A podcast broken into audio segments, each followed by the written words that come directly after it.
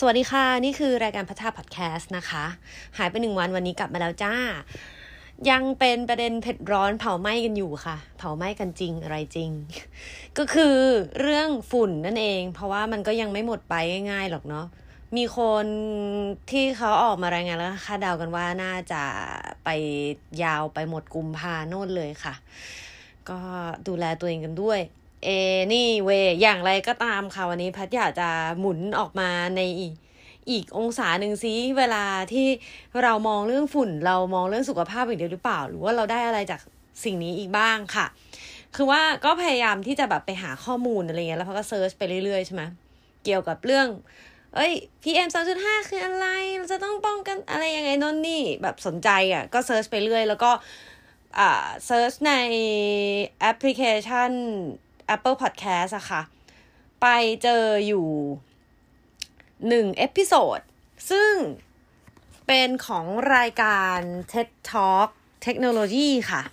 ก็คือเป็นบันทึกการคุยพูดคุย TED Talk นี่แหละ แต่ว่าเป็นเกี่ยวกับเขาจะรวบรวมเกี่ยวกับหัวข้อที่เป็นเทคโนโลยีใหม่ ๆ เอาไว้ เดี๋ยวจะทิ้งลิงก์เอาไว้ให้นะคะใน description ของ episode นี้ ชื่อตอนเขาชื่อว่า ink made of air pollution ค่ะ หมายความว่าหมึกที่ทำมาจากมลพิษ เออ ก็เห็นอันเนี้ยก็เลยกดเข้าไปดู คือว่าได้ไปพบว่ามีอ่าคนหนึ่งค่ะ เขาชื่อคุณอนิรุต ชามา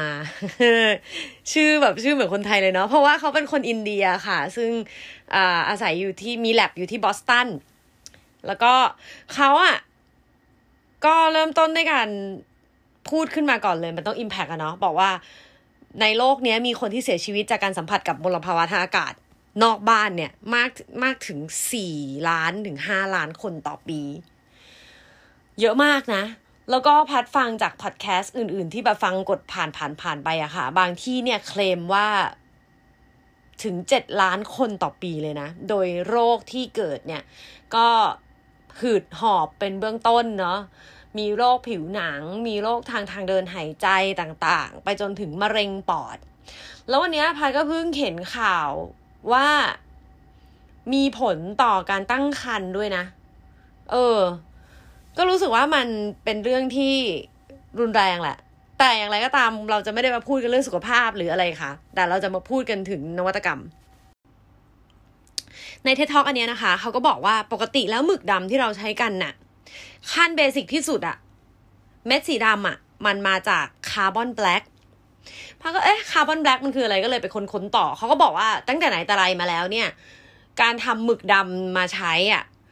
มันเกิดมาจากการเอาขมเหลาควันที่มันติดอยู่จากการเผาไหม้อะอย่างเช่น เคยนึกก็แบบขมเหลาขมเหลาเทียนอะไรอย่างเงี้ยค่ะ นึกออกไหมคะ หรือว่าฝรั่งเขาจะยกตัวอย่างบอกว่า เวลาที่เราก่อเตาไฟเตาผิงอะ่ะเออ มันก็จะมีขมเหลาควันดำติดอยู่ในเตาผิงใช่ไหม หรือว่าไทยๆเลยเนี่ยนะ เวลาเราตั้งเตาอั้งโล่ค่ะเด็กสมัยนี้จะยังรู้จักไหม แล้วแล้วเอาหม้อวางอะ่ะ มันจะมีขมเหลาที่ติดอยู่ตรงก้นหม้ออะอะนั่นแหละ เป็นพื้นฐานที่สุดที่เอามาใช้ทำหมึกดำเออ แล้วก็คุณอนิรุธเนี่ยนะคะ มีโอกาสได้กลับไปบ้านเกิด แล้วเขาก็ไปเจอท่อไอเสียจากเครื่องยนต์ดีเซล มันหันเข้ากำแพง แล้วก็หลังจากที่เครื่องยนต์มันเผาไหม้ไปสักพักหนึ่งอะ่ะกำแพงอะ่ะ ก็เกิดรอยเป็นรอยปื้นสีดำเลยอะ่ะซึ่งไอ้ภาพเนี้ยมันก็เป็นภาพสำคัญมากที่เป็นแรงบันดาลใจจุดประกายให้เขามากเลยว่า เฮ้ย มันทำให้เขาปิ๊งอะไรขึ้นมาบางอย่าง อืม ทีนี้เขาก็เลยกลับไปที่บอสตันค่ะ เพราะว่าเขาได้ไอเดียว่าไหนๆเราก็ใช้คาร์บอนในการทำหมึกอยู่แล้วอะแล้วสิ่งที่เราเห็นอยู่บนกำแพงนั่นก็คาร์บอนเหมือนกันทำไมเราไม่เอาควันพิษที่ออกมาจากท่อไอเสียรถดีเซลที่แบบใช้กันเป็นล้านล้านลิตรอยู่แล้วเนี่ยนะ เอามาทำหมึกเลยล่ะ เออ พอเขาได้ไอเดียนี้ปุ๊บกลับไปที่บอสตันปุ๊บเนี่ยนะคะเขาก็ไปลองทำเบื้องต้นพัดชอบมากเลย คือเขาเอาคลิปวิดีโอมาให้ดูด้วยว่า basic สุดอะเขาเริ่มต้นจากอะไร เขาก็เอาเทียนเทียนน้อยๆอะค่ะ เทียนแบบเทียนตกแต่งเอามาจุด แล้วก็ประดิษฐ์เครื่องเขามีเครื่องที่เอาไว้ดูดควันอะเข้าไปในกล่องเล็กๆ เพื่อที่จะจับเอาเขม่าควันที่ได้จากเปลวเทียนอะไปผสมกับ เขาบอกว่าตอนแรกเขาก็ใช้วอดก้า ไม่ก็ใช้แบบน้ำมันพืชนี่แหละ เอาไปแบบผสมอ่าใครที่สงสัยอะให้เข้าไปดูได้นะคะ ในลิงก์ TED Talk อันเนี้ย กดเข้าไปดูในโน้ตของ EP ได้เลย มันจะเห็นภาพชัดมากคือมันผสมออกมาเป็นแบบเห็นเลยอะว่าใน syringe ในหลอดในหลอดเข็มอะมันเป็นหมึกดำๆแล้วอะแล้วเขาก็ฉีดมันเข้าไปใน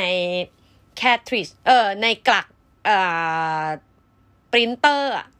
ใครเคยเห็นกลักหมึกปรินเตอร์มั้งคะมันกล่องดำๆใช่ไหมแล้วเขาก็ฉีดเข้าไปแล้วเขาบอกเนี่ยเอาไปปรินได้เลย ซึ่งมันเจ๋งมากแบบเอ้ยอย่างนี้ก็ได้แล้วเหรออะไรเงี้ย มันก็จะเป็นแบบการทดลองขั้นพื้นฐานนะคะที่เขานำไปพัฒนาไปสู่การแบบทำเครื่องที่ดักจับอะไรได้ใหญ่ขึ้น แบบจับขมเหลาควันได้เยอะขึ้นอะไรอย่างเงี้ย มาจนแบบมีบริษัทเข้ามา approach เข้ามาติดต่อบอกว่าเฮ้ยเราอยากจะทำให้มันเป็นแคมเปญขึ้นมานะโน่นนี่อะไรอย่างเงี้ยแล้วก็ ในเททอค่ะเขาก็มีปากกามาโชว์ด้วยนะเอาแบบเอามาเอามาเขียนให้ดูเลยอะว่าเนี่ยเนี่ยคือปากกาของบริษัทเขานี่แหละที่เขาผลิตออกมา ก็บริษัทที่เขาได้สร้างขึ้นมาแล้วเนี่ยนะคะ มันชื่อว่า Air Ink Air ที่แปลว่าอากาศ แล้วก็ขีด Ink ที่แปลว่าหมึก ก็เป็นหมึกที่จับออกมาจากอากาศ แล้วเขาก็ยังให้รายละเอียดบอกว่าปากกา marker ด้ามหนึ่งที่เขาผลิตเนี่ย มันเกิดจากควันรถดีเซลธรรมดา ที่ติดเครื่องทิ้งเอาไว้ประมาณ 30-50 นาที ได้ปากกาหนึ่งด้าม เจ๋งมากพาไปค้นต่อ ก็แบบเฮ้ยไอ้เครื่องนี่มันอะไรนะ เครื่องที่มันแบบผลิตไปดักจับควันรถเนี่ยมันคืออะไร เขาก็จดลิขสิทธิ์ไปแล้วค่ะ ชื่อว่า Carlink K W A L I N K ก็แบบเล่นคำมันเนาะ car car ที่แปลว่ารถอะไรเงี้ย link ก็แปลว่าต่อเชื่อมอะไรใช่ไหมคือมันเอาแบบเขาอันเนี้ยพันไม่แน่ใจแต่เหมือนมันเอาไปติดตั้งกับรถได้อะค่ะ แล้วก็ตัวเนี้ยมันจะเป็นตัวดักจับควัน ซึ่งเขาบอกว่าดักจับออกมาได้แบบเก้าสิบเปอร์เซ็นอะไรอย่างเงี้ยเลยนะ ซึ่ง Kaalink มันแบบมันเจ๋งกว่าไอตัว prototype ที่เล่าให้ฟังว่าจุดเทียน มาก เพราะว่ามันสามารถที่จะแยกเอาสารพิษ โลหะหนัก แล้วก็สารก่อมะเร็งออกไปได้ เยอะแบบเป็นปริมาณเยอะมากๆ เพื่อที่จะได้ เขาเรียกว่า carbon-based pigmentที่สะอาดขึ้นอะเอามาผลิตผสมกับตัวทำละลาย แล้วก็เอามาทำผลิตเป็นหมึกปากกาต่อไป เจ๋งมากเขายังมีแบบเท่ๆ อันนี้พัดอ่านในวิกิพีเดียลองไป search ดูได้ค่ะ ว่า ควันรถดีเซล รถปกติรถดีเซลธรรมดาเนี่ยละถ้าขับไป 2,500 ชั่วโมงอะจะสามารถผลิตเอาไปผลิตหมึกได้ถึง 150 ลิตร เยอะมาก แล้วก็บริษัทเขาเนี่ยก็ยังพัฒนากันอยู่ค่ะ ในวิกิพีเดียพระชอบมากเลย พอพอมาถึงยานแบบ โอ้ยพอมาถึงยอดหน้าล่างสุดอะเขายังแบบมีมีใส่เลยบอกว่าแบบ มันก็จะมีการแบบทดลองตีกลับนิดนึงนะ ว่าอีเครื่องเนี้ย ที่อ้างว่าแบบมันไม่มีผลต่อเครื่องยนต์เนี่ยจริงๆ แล้วมันแบบว่าทำให้เครื่องยนต์ช้าลง หรือว่าทำให้แบบเปลืองน้ำมันมากขึ้น หรือว่าทำให้เกิดแบบปล่อยอ่า CO2 เอ่อคาร์บอนไดออกไซด์มากขึ้นอะไรเงี้ยซึ่งพัดรู้สึกว่าเออ มันก็ มันก็โปร่งใสดีอะไรอย่างงี้ ในวิกิพีเดียก็มีให้อ่านนะคะ ลองไป search ได้เลย Air Ink ในช่วงท้ายๆค่ะ ของ TED Talk อันเนี้ยคุณอนิรุตเขาก็บอกว่า เขาไม่ได้จะมาบอกว่าการทำหมึก Air Ink เนี่ยมันจะแก้ปัญหาแบบมลภาวะทางอากาศได้นะ แต่แค่อยากจะบอกว่ามันมีสิ่งใหม่เกิดขึ้นได้เสมอ ถ้าเราเปลี่ยนมุมมองโหหล่อมาก ซึ่งมันก็จริงอะ่ะเอ่อใครที่เขามองปัญหามลภาวะทางอากาศเขาอาจจะมองว่า เฮ้ยเราจะป้องกันยังไง เราจะดูแลสุขภาพเรายังไง หรือว่าเราจะทำให้อากาศสะอาดขึ้นได้ยังไง แต่ว่าคนในรู้เขากลับมองว่าเราสามารถที่จะเอามลพิษเนี้ยไปทำให้เกิดอะไรขึ้นได้บ้าง ใครมันจะไปคิดรีไซเคิล PM 2.5มสองจุดห้ามาใช้งานวะ นี่แหละค่ะ ก็เป็นอีกหนึ่งมุมมอง ที่พัดเปิดดูแล้วก็รู้สึกว่าอยากจะเอามาแชร์กันต่อนะคะ ทีเนี้ยก็อยากจะมีเกร็ดความรู้พื้นฐานเกี่ยวกับเรื่องมลภาวะทางอากาศ เพิ่มเอาไว้ให้กันนิดนึงแล้วกันเนาะเพราะว่าพัดก็เพิ่งมาแบบนั่งอ่านจริงจัง อีกทีหนึ่งก็รอบนี้แหละคำถามที่เจอกันบ่อยค่ะ PM 2.5 คืออะไร PM 2.5 นะคะ มันคือฝุ่นที่มีขนาดไม่เกิน 2.5 ไมครอน นึกไม่ออกใช่ไหม เพราะมันมองไม่เห็นไง เพราะมันเล็กมากเลย มีขนาดเขาเทียบขนาดก็บอกว่าเป็นหนึ่งส่วนยี่สิบห้าของเส้นผมมนุษย์นะคะ ซึ่งก็ยังนึกไม่ออกอยู่ดีก็ข้ามไป แต่ PM 2.5 เนี่ยมันมีผลต่อมนุษย์มาก เป็นอันดับต้นๆ ในเรื่องมลมลภาวะทางอากาศ เพราะมันมีขนาดเล็กมากที่มันจะสามารถแทรกเข้าไปสู่ร่างกายเราได้ผ่านทุกทางทางผิวหนังทางการหายใจ มันทะลุผ่านปอดเข้าไปในเลือดของเราได้ แล้วก็มีงานวิจัยออกมาเยอะแยะแล้วนะคะว่ามันกระทบต่อสุขภาพระยะยาวจริง ๆ ทีนี้มาถึงว่า PM 2.5 เกิดจากอะไรได้บ้างตอนนี้สำหรับประเทศไทยอะเขาก็โฟกัสกันที่ เอ่อการเผาค่ะ การเผาในที่นี้ก็คือเผาทุกอย่าง เผาไร่อ้อย เผาป่า หรืออการเผาไหม้ของเครื่องยนต์แบบไม่สมบูรณ์นะคะ ก็ทำให้เกิด PM 2.5 เป็นส่วนใหญ่มากที่สุด ต่อมาค่ะ ที่เราเห็นกันในฟีดเยอะๆว่า เฮ้ย วันนี้มันส้ม วันนี้มันแดงอะไรอย่างเงี้ย มันคืออะไรวะ มันก็คือ AQI ค่ะ AQI ย่อมาจาก Air อากาศ Quality คุณภาพ Index Index แปลว่าอะไร AQI ค่ะ Air Quality Index เนี่ยก็คือตัวกำหนดว่าคุณภาพของอากาศที่เราหายใจอยู่ณตอนนี้อยู่ในระดับไหน ของประเทศไทยมันแบ่งเป็น 5 ระดับค่ะ ก็คือ0ถึง25 ดีมาก 26ถึง50 ดี 51ถึง100 ปานกลาง จาก 100 ขึ้นไปเนี่ยเริ่มมีผลกระทบต่อสุขภาพ ถ้าถึง 200 เมื่อไหร่ก็คือมีผลกระทบต่อสุขภาพแน่นอน แล้วก็กำหนดไว้ว่า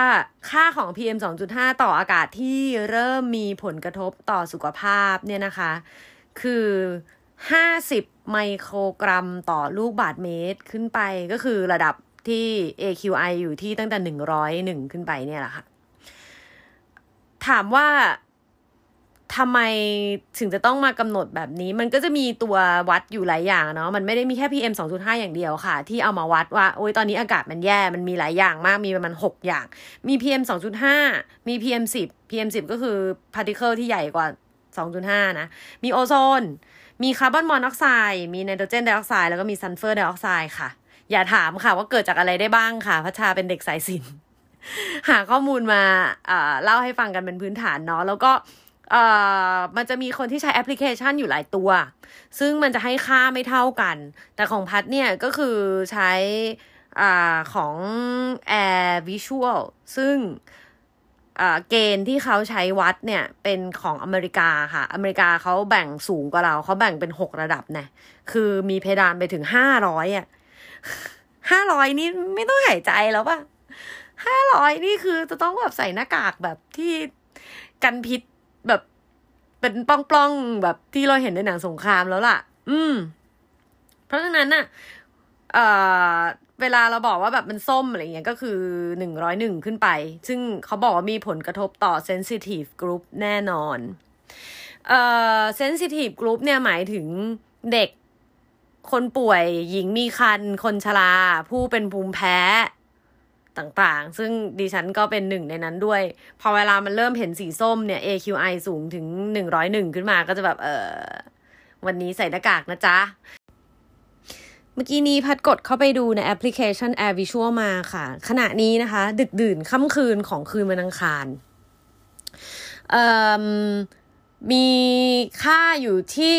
สีเหลืองเข้มๆ ปรบมือให้กับกรุงเทพมหานครนะคะ ก็คืออยู่ที่ประมาณ 90 กว่ากว่า